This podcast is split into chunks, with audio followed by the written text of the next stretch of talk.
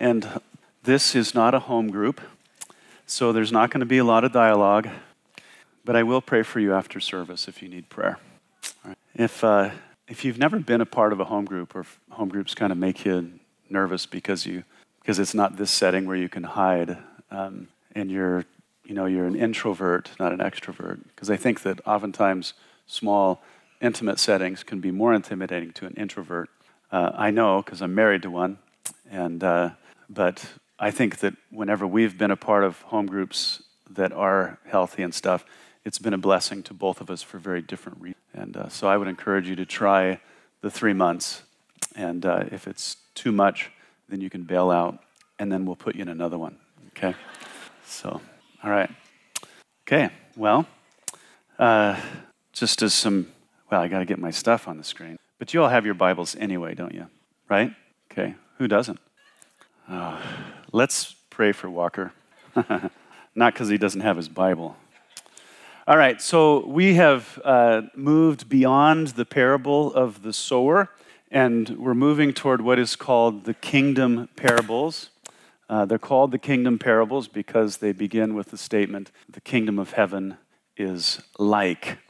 And I just wanted to remind us all about the nature of parables, these short stories uh, they are to illustrate uh, a simple and brief truth. Uh, here, the parables illustrate the influence of the kingdom of heaven uh, that they will have on the earth because of the gospel. And uh, thank you, Mr. Boy. That's a gift Bible. You can have that. If you want, you can leave it at that seat for next Sunday. Yeah. Okay. Now, uh, Perhaps you've noticed for yourself, or you've been in discussion with other people about the parables, or you've read commentaries about them, and you've found that people have different views or ways of interpreting the parables, and usually it's because of their eschatology. Now, that's a big word that uh, is, means the study of the end times, okay? And it is, it's people's own eschatology, because, of course, there's a spectrum out there, and uh, people glob on to different things. And then they take that baggage to the parables, and then they try to unpack the parables according to their eschatology. And um, I think that's a terrible way to interpret these parables because very strange things can come out of them. Uh, so, using your understanding of the end times to explain what Jesus explains, I think is kind of weird. Okay? Uh, if Jesus explains them for us, what do you think the explanation is? Was there a unified voice in that? yeah, yeah. Parables um, are not to, it's just easy to make them say way more than they say. Okay? And people do that with illustrations all the time. Uh, now, you've heard it, illustrations break down, right? Well, even Jesus' illustrations break down if you torture them too much. And so we want to just grab onto the gist of what is being uh, relayed through it. And uh, so, yeah, my objective this morning is not to critique or promote any view of eschatology. Uh, just, I want to cover the simple thing that was intended by the parable itself. And uh, uh, to be safe, we're going to rely heavily on Jesus' interpretation. Okay, is that fair? Uh, which is simple to the point, all that parables are meant to do. Now, late last night, uh, for some reason I can't sleep before Sundays, but I thought I would uh, read something light, like uh, D.A. Carson's Greek exegesis of the parables. And in his typical extremely thorough treatment of all the pertinent facts, he rendered their parables down to their simplicity. And I figured, Mr. Carson, with all of your PhDs, I could have saved you all the time and ink. Uh, but it's been published already, so it's too late. So, well, like last week, um, I'm going to read through uh, the, the parables, all of them, uh, the rest of them, and then provide some basic explanation uh, but we're going to spend most of our time uh, in the parables that Jesus explains, okay? The ones that he explains. Now, it's his explanation of some of them that helps us uh, understand the other ones. Okay? So uh, we'll do that. Why don't you stand uh, for the reading of God's word? Matthew 13, verse 24 through 52. Another parable he put forth to them. Now remember, them is the multitude, saying, The kingdom of heaven is like a man who sowed good seed in his field. But while men slept, his enemy came and sowed tares among the wheat and then went his way. But when the grain had sprouted and produced a crop, then the tares also appeared. So the servants of the owner came and said to him, Sir, did you not sow good seed in your field? How then does it have tares or weeds? He said to them, An enemy has done this.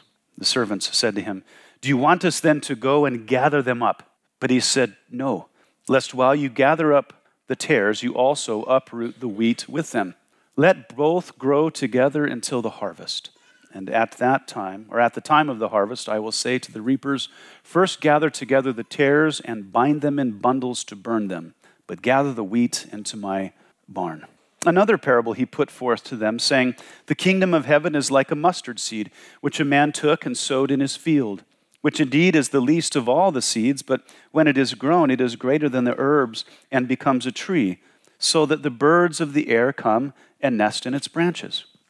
Another parable he spoke to them The kingdom of heaven is like leaven, which a woman took and hid in three measures of meal till it was all leavened. All things Jesus spoke to the multitude in parables, and without a parable he did not speak to them, that it might be fulfilled, which was spoken by the prophet saying, I will open my mouth in parables, I will utter things kept secret from the foundation of the world. Then Jesus sent the multitude away and went into the house, and his disciples came to him, saying, Explain to us the parable of the tares of the. He answered and said to them, He who sows the good seed is the Son of Man. The field is the world. The good seeds are the sons of the kingdom, but the tares are the sons of the wicked one. The enemy who sowed them is the devil. The harvest is the end of the age, and the reapers are the angels. Therefore, as the tares are gathered and burned in the fire, so it will be at the end of this age. The Son of Man will send out his angels, and they will gather out of his kingdom all things that offend and those who practice lawlessness, and will cast them into the furnace of fire. There will be wailing and gnashing of teeth. Then the righteous will shine forth as the sun into the kingdom of their Father. He who has ears to hear, let him hear. Again, the kingdom of heaven is like treasure hidden in a field which a man found and hid. And for joy over it, he goes and sells all that he has and buys that field. Again, the kingdom of heaven is like a merchant seeking beautiful pearls, who, when he had found one pearl of great price, went and sold all that he had and bought it. Again, the kingdom of heaven is like a dragnet that was cast into the sea and gathered some of every kind, which when it was full, they drew it to shore. And they sat down and gathered the good into vessels, but threw the bad away. So it will be at the end of the age. The angels will come forth, separate the wicked from among the just, and cast them into the furnace of fire. There will be wailing and gnashing of teeth. Jesus said to them, Have you understood all these things? They said to him, Yes, Lord. Then he said to them, Therefore, every scribe instructed concerning the kingdom of heaven is like a householder who brings out of his treasures things new and old.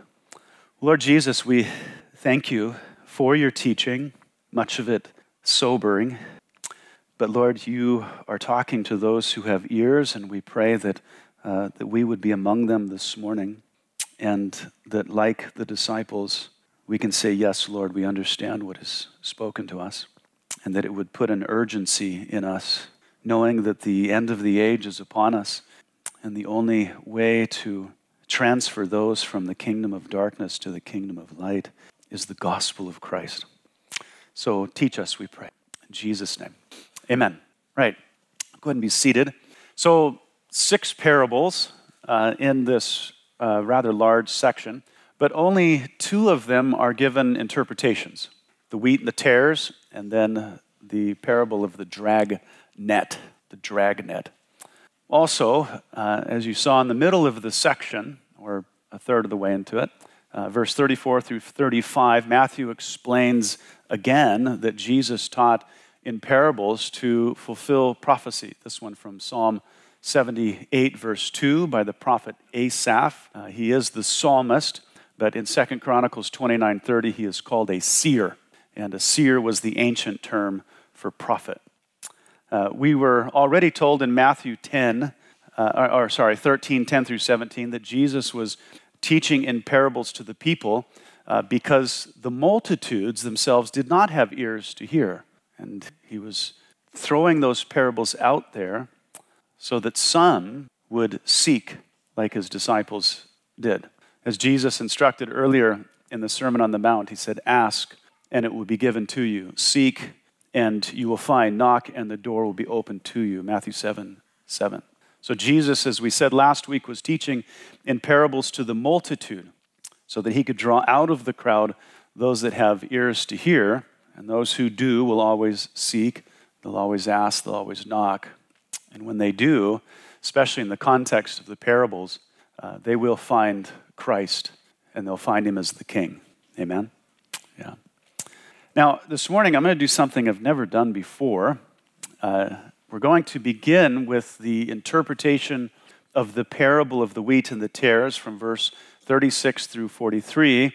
And then we're going to go back and look at the parable of the mustard seed and the leaven in verse 31 through 33.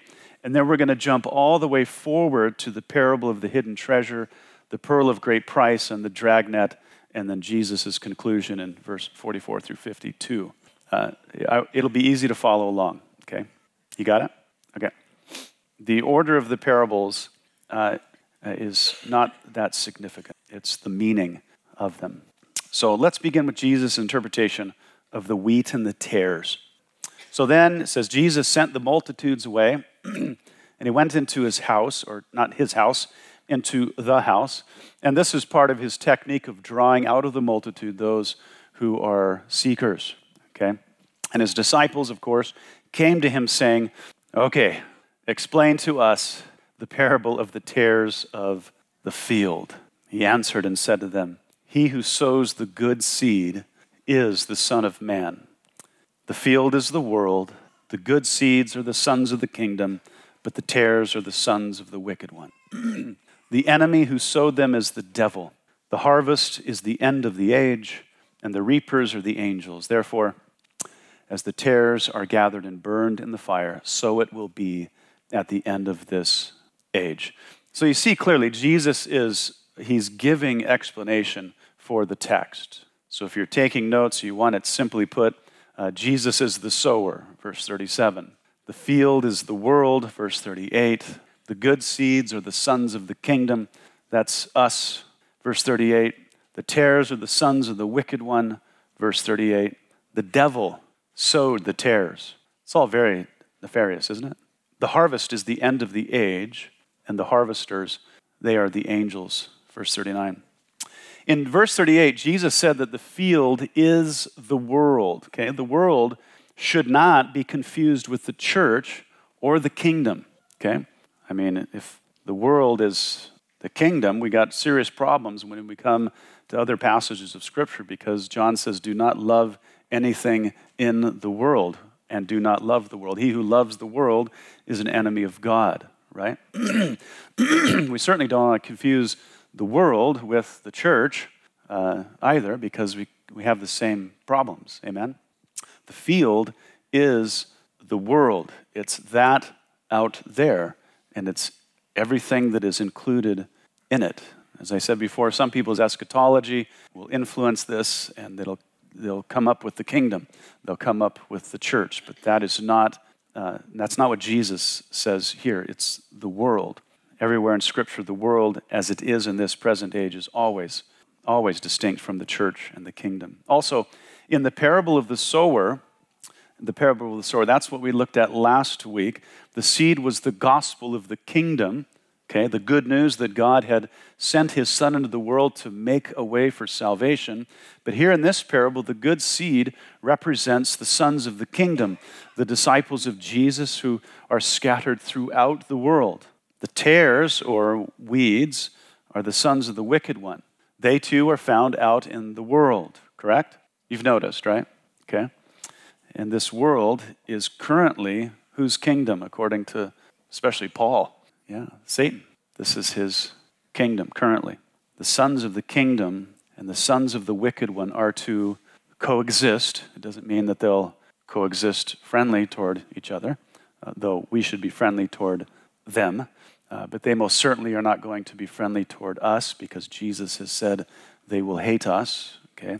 And this will happen until the end of the age when things rapidly begin to change. He says, The Son of Man, at the end of the age, will send out his angels, and they will gather out of his kingdom all things that offend and those who practice lawlessness, and will cast them into the furnace of fire where there will be wailing and gnashing of teeth. At the end of the age, Christ will return to the earth, and the earth will become his kingdom. Revelation 11:15 says, "Then the seventh angel sounded, and there was there were loud voices in heaven saying, "The kingdoms of this world have become the kingdoms of our Lord and his Christ, and he shall reign forever and ever." You got to love that, okay? At the time of his return, he will dispatch his angels, and their mission is to purge his kingdom of every rebel, every unrepentant and wicked, unbelieving person who practices lawlessness. And they will be cast into the furnace of fire uh, where they will wail and gnash their teeth. Now, I don't want to dedicate our time this morning to uh, the doctrine of, of judgment, uh, but I want to just say a few things about it. Um, who thinks that the doctrine of eternal judgment is kind of a difficult subject? Well, if you don't think it is, you haven't talked to people that struggle with it. Okay? Uh, it's not well received, and actually, the biblical teaching of it is less well received in the church today, so that um, all kinds of different interpretations are being uh, assigned to it, and uh, words like eternal are cast out uh, words like conscious are removed, and uh, words like annihilation are inserted uh, that are not found in the scripture. And um, so it can be a very difficult subject. And some of the reasons are is because of people's uh, their lack of understanding of sin and the holiness of God. And when you study the two together, you realize there's an infinite span between them. Okay. Um, people struggle with this because of their uh, perception of justice. If you noticed in our culture, the ideas of justice are changing rapidly. And so when people have a skewed or diminished sense of justice, and then they come to the scriptures and talk about God's justice, they shout out all kinds of accusations. Uh, I've noticed that in many people it's difficult because of their personality. Personality, it's amazing how it affects all kinds of things, and I have a personality, as you know. People's circumstances affect the way people embrace judgment. No one wants to face the reality that a loved one, a beloved friend, is in hell because they refused to trust in Jesus before they died. This has been brought to my attention by many people over the years. Are you saying that my grandmother, who was just so kind and whatever, and um, yeah, it's easy to lose friends. I don't expect anyone to happily embrace the doctrine of judgment, okay? But in speaking with people, I've realized that deep down there's actually a longing for it because we know nothing else can relieve this world of evil. Nothing can stop it, okay? Uh, if you've spent much time uh, witnessing to atheists, uh, atheists are a very interesting breed of people. And it, my evaluation of them is that they, they believe in God, they just don't like the way he behaves uh, he doesn't behave the way that they think that he should. And so they say, well, I'll just get rid of him, and that'll take care of the problem. Uh, but in speaking with them about the doctrines of hell and things, it's always fascinating because they balk at the doctrine of hell and how unjust it is, and then they complain about the existence of evil in the world and how God is doing nothing about it. Where do I go now? You know, well, God, you guys, He has two solutions for evil it's the gospel and it's Gehenna, Gehenna, the final abode of the wicked. His first solution, the gospel. You see, the gospel goes into the world and it redeems the wicked and it transforms them when they repent and they trust in Christ. This transforms the amount of evil in the world, does it not? Changes. We've seen this. I mean, consider the Great Awakening with some of the great preachers of times past Jonathan Edwards, Whitefield, Wesley. That's the first solution. Gehenna is the second, the place where God confines the wicked who refuse to repent. Uh, this is where God puts the wicked to purge the world of all evil. That's a solution. So it's interesting. God has two solutions out there. The atheist, on the other hand, only has one answer for evil, and they say, uh, God doesn't exist. Okay. In other words, get rid of God and evil will not exist. If there is no God, there are no such things as moral categories. There's no right and there's no wrong, no good and evil. Well, that is all true, but it's not a plausible answer for an atheist because they don't believe that God exists, and yet they continue to complain about evil as a moral category which haunts our world. So they still have the problem of evil, which means they have a bigger problem called God. And if they don't repent and trust in Christ, they will receive God's latter solution for evil. Okay? The psalmist said, The fool says in his heart, There is no God. They will have plenty of time to complain in eternity. So, in regard to the whole doctrine of reprobation and judgment and that, um, I've settled the issue for myself, okay? And the only way that I've been able to do this is uh, I've, I think that I've considered, uh, of course, not in thoroughly, but in looking at the moral purity of God in the context of my own moral depravity and the moral depravity of man. Okay, it's by studying both of them, uh, I see how wicked I am, certainly not fully. Okay, and I've seen God in His holiness, but it's to an infinite degree. Amen. We are so far apart from one another. I've looked carefully, I think, at the you know eternal nature of God's justice and His mercy. Uh, I think I've studied the gospel of grace a fair bit. And while the thought of eternal judgment, you guys, it pains me, I realize that it is the best solution to the problem of evil where the gospel is not embraced. Okay?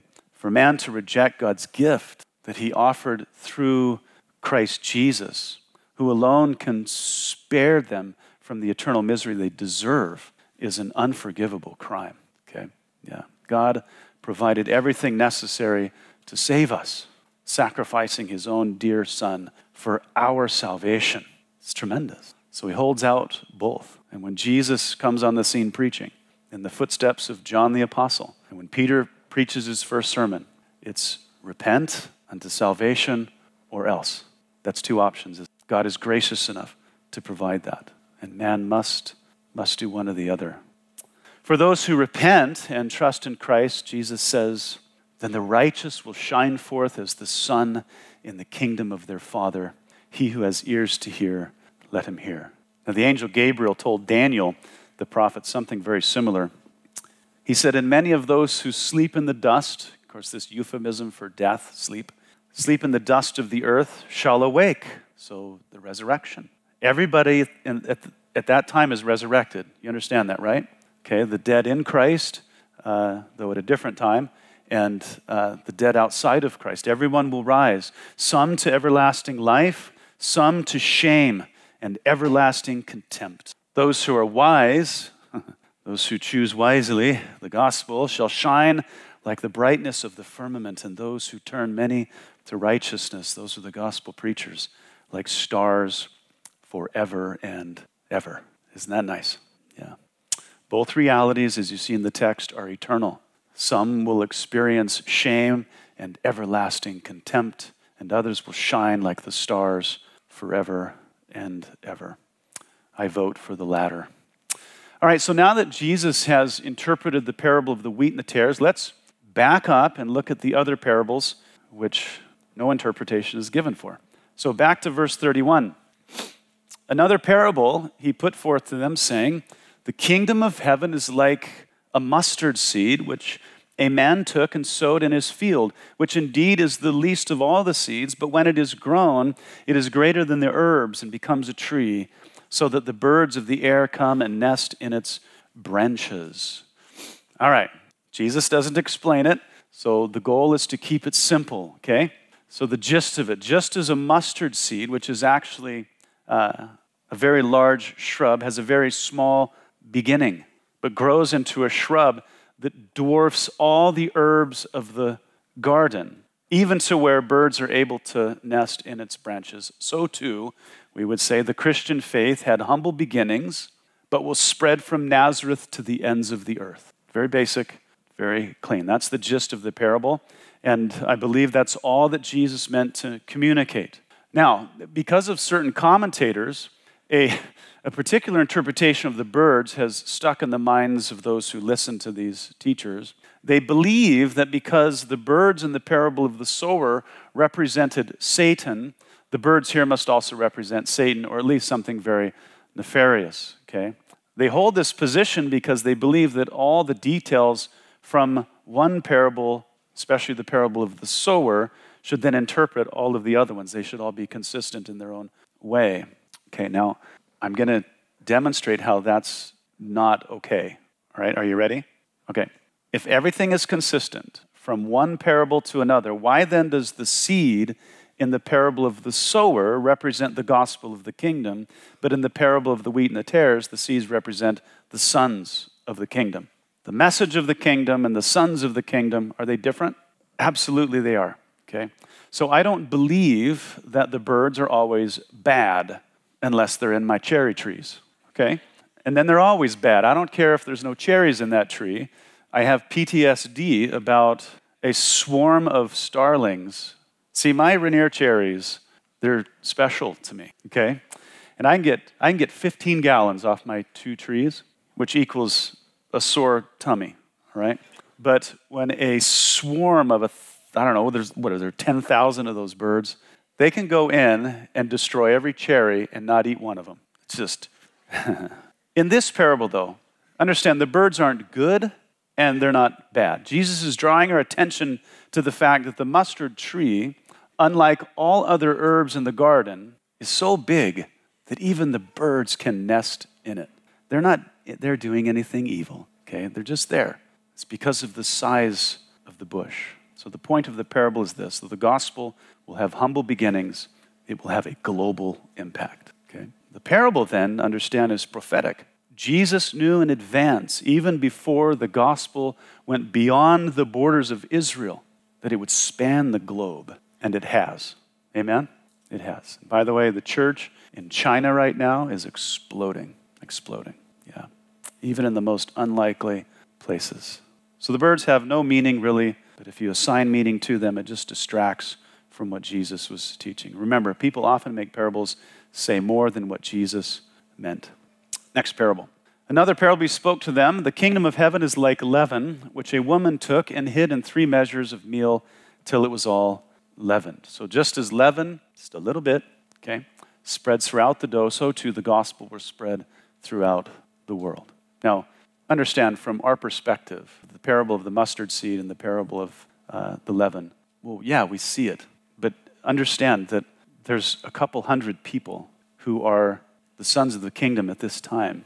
They're among a people group that is oppressed and under tyranny by the Romans. The, just the thought of something coming out of the poor city of Nazareth and becoming the most radical thing the world has ever seen globally. From that time, this is a radical idea.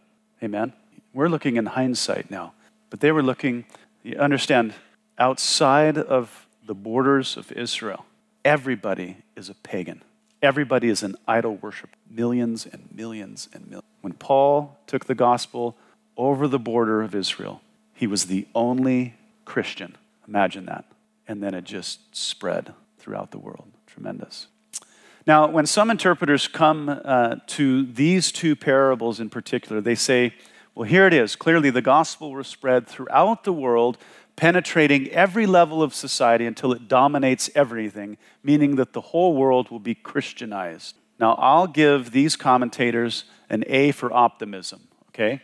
But it's not what the parable is saying. It makes it say too much, and it, it doesn't agree with Jesus' clear teaching elsewhere okay, and the teaching of the apostles. Jesus has already said Enter by the narrow gate, for wide is the gate and broad is the way that leads to destruction, and there are many who go in by it, because narrow is the gate and difficult is the way which leads to life, and there are few who find it. It's many versus few. Many go to destruction, few into life. One theologian argues that uh, this may not actually be true with all of the babies that we're aborting. That may balance that number out a little bit. Crazy, huh? During the days of great tribulation, he's not saying that, by the way, Jesus is incorrect. He's just saying that something that we have to consider in this whole thing is the tragedy of abortion. During the days of great tribulation, Jesus says, and unless those days are shortened, no flesh would be saved. But for the elect's sake, those days will shorten. The great tribulation occurs at a time when God's people are outnumbered, persecuted, and killed. And this all occurs just before the second coming. This doesn't agree with that idea of the parable. Jesus also said, I tell you that God will avenge his elect speedily. Nevertheless, when the Son of Man comes, will he really find faith on the earth? Why would Jesus say such a thing if there wasn't going to be a serious diminishing of his people on the earth just before he comes? Faith on the earth will wane in the last days, it won't thrive. The Apostle Paul says that last days will be marked by perilous times where immorality and deception will prevail 2 timothy 3.1 those who hold that uh, interpretation of the parable that the gospel will christianize the world say that the world will become a better place so good uh, that it will basically be the kingdom and then jesus will return interesting but if the end times is filled with peril how does that happen if god's people are the majority Scripture anticipates a great rebellion in the last days, not a global revival where God's people outnumber the unbelievers. Okay? The parable of the leaven and the mustard seed are not saying that the gospel will eventually Christianize the world. They're both talking about the gospel starting small, okay, and being spread across the globe, permeating the world. And the gospel, of course, as we know, is in every corner of the globe. But its influence, though tremendous, is not the primary influencer in our world. Okay? Secularism is. And secularism is growing at a rapid pace, not just in the West, but globally. Okay? Some believe that if the world is not eventually Christianized, it means the gospel failed. Okay? No. It means that humanity failed to respond to the gospel. The gospel has the capacity to save everyone. Amen? It is that powerful. Paul says it is the power of God unto salvation, but it's for everyone who believes. Okay? The gospel has no power to save among those who reject it. All right, now let's skip down to the parable of the hidden treasure and the pearl of great value. Verse 44. Again, the kingdom of heaven is like treasure hidden in a field, which a man found and hid. And for joy over it, he goes and sells all that he has and buys that field. Again, the kingdom of heaven is like a merchant seeking beautiful pearls, who, when he had found one pearl of great price, went and sold all that he had and bought it. Okay, it's two parallel parables again, uh, just expressing the great value of the kingdom. And this is the point no matter what it costs you, it is worth it it is worth it. Okay?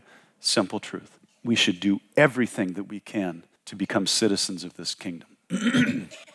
Jesus said, But seek first the kingdom of God and his righteousness. Our number one priority, the thing that we should sacrifice the most for, do all that we can to obtain, is the kingdom of God and his righteousness. Our greatest priority securing the kingdom, living by its precepts, citizens it's interesting. Through faith and repentance, we become citizens.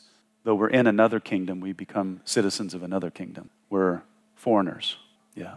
What does it look like to walk as citizens of the kingdom? Well, Paul tells us what it is not uh, by way of telling us what it is. Uh, he says that the kingdom of God is not eating and drinking, but righteousness and peace and joy in the Holy Spirit. So, righteousness, peace, and joy have nothing to do with our diet.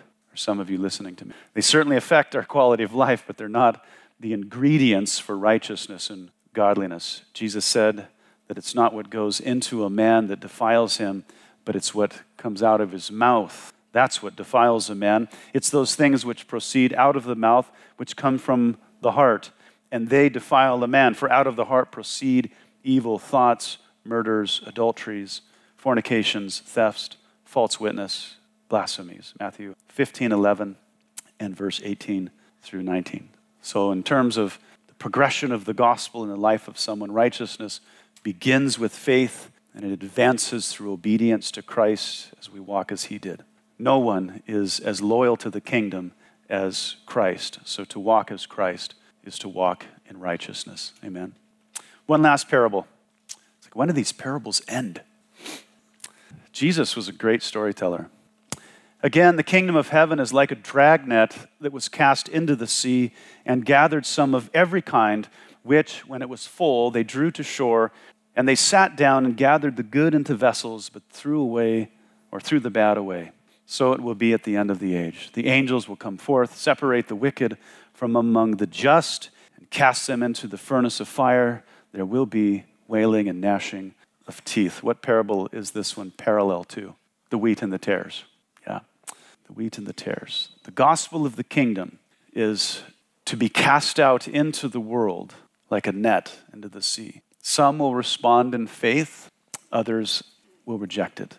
The believing and unbelieving, again, like in the other parable, will coexist on earth until the end of the age when the angels are dispatched and they will separate the wicked from the just. They will cast the wicked into the furnace of fire where there'll be wailing and gnashing of teeth. Again, the doctrine of judgment comes out.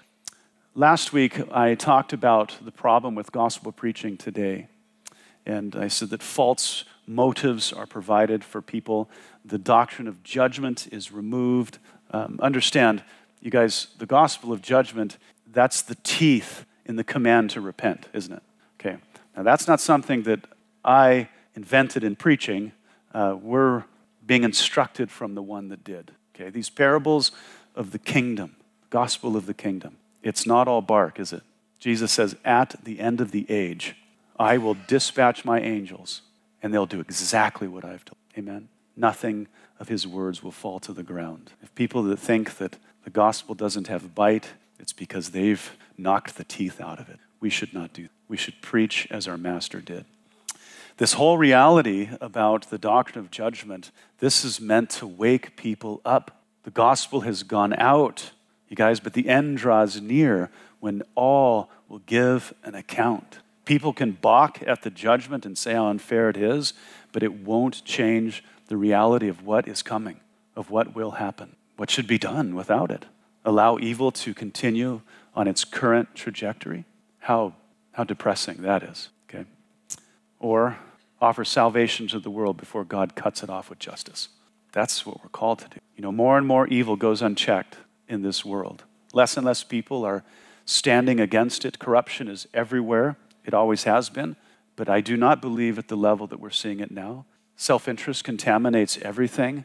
Immorality is being normalized by the most influential people and institutions in our world. What could possibly stand in evil's way, but the righteous indignation of a just God. Judgment is an ugly reality, but it's a good and necessary one. And when God is finished, the scriptures say that righteousness and peace will fill the earth. Evil will be banished, and sin can never exist. I'm looking forward to that reality. Just as John said, Come, Lord Jesus. All right, let's wrap it up. Jesus has given his parables to his disciples, he said to them, Have you understood all these things? And they said to him, probably in a very sobering tone, Yes, Lord, we get it. So Jesus concludes, He said to them, Therefore, every scribe instructed concerning the kingdom of heaven is like a householder, that's a homeowner, who brings out of his treasure things new and old. This is the hardest way to conclude something because there is a custom here, an ancient custom that we have no knowledge of. Okay? So, um, this comparison between a trained scribe and to a, a homeowner who brings out his treasure. Uh, yeah. But we're going to try to grasp the gist of it, okay? Uh, it was perhaps uh, something that was done for large family gatherings where the patriarch would bring out, um, you know, uh, treasure that had been acquired for the family for generations and those things that were more recently required. Uh, this is a modern guess of an ancient custom. Okay, a lot of ancient customs we we have something in antiquity, some writing about it. Somebody wrote, somebody said something. Uh, this is one of those that we we do not. But I think we can grasp the gist of this. The only people at that time uh, currently being instructed in things regarding the, the kingdom were the disciples. He says, scribes instructed in the kingdom. It was just Jesus' disciples. Okay, remember, Jesus was revealing to them the mysteries of the kingdom. Mysteries being those things unknown in times past because God had concealed them, but currently through Christ is revealing them, okay, to the disciples, that is, to those who had ears to hear. The scribe of that day, untrained in things pertaining to the kingdom, could only bring out things from the Old Testament because the mysteries of the kingdom had been hidden from him. But the disciples of Jesus could bring out the old and show how it relates to the new, how it would be fulfilled in the new era. The Old Testament, you know, rightly anticipated, you know, all things concerning the kingdom. But if you're with us on Thursday night, you know that Isaiah doesn't pitch anything out there in chronological order. Okay, so it is a bit jumbled in the prophets. And it's only through Christ that we can know how the things pertaining to the kingdom unravel. Okay? The full manifestation of the kingdom will be preceded by the death, the resurrection of Christ, and the preaching of the gospel to the world. Okay? And when that is done, that will usher in the end of the age and the beginning of a new one. Okay? Jesus gave the instruction of the gospel to the disciples with the responsibility of recording the scriptures and taking it to the ends of the world, both the old and the new, and how they come together in the revelation of God. And so we have this commission before us Go therefore and make disciples of all nations, baptizing them in the name of the Father and the Son and the Holy Spirit, teaching them to observe, that is, to obey all things that I have commanded you. And here it is. And lo, I am with you always, even to the end of the age. And as soon as the age is terminated, Jesus will dispatch his angel. He will bring an end to all of the evil that's in this world. So, the teeth in the gospel, it doesn't just make it urgent for the unrepentant to repent, it should make it urgent for us to take the old and the new to the world and bring in as many as we can. Amen? All right, let's not forget our commission. Go ahead and stand up. We'll pray.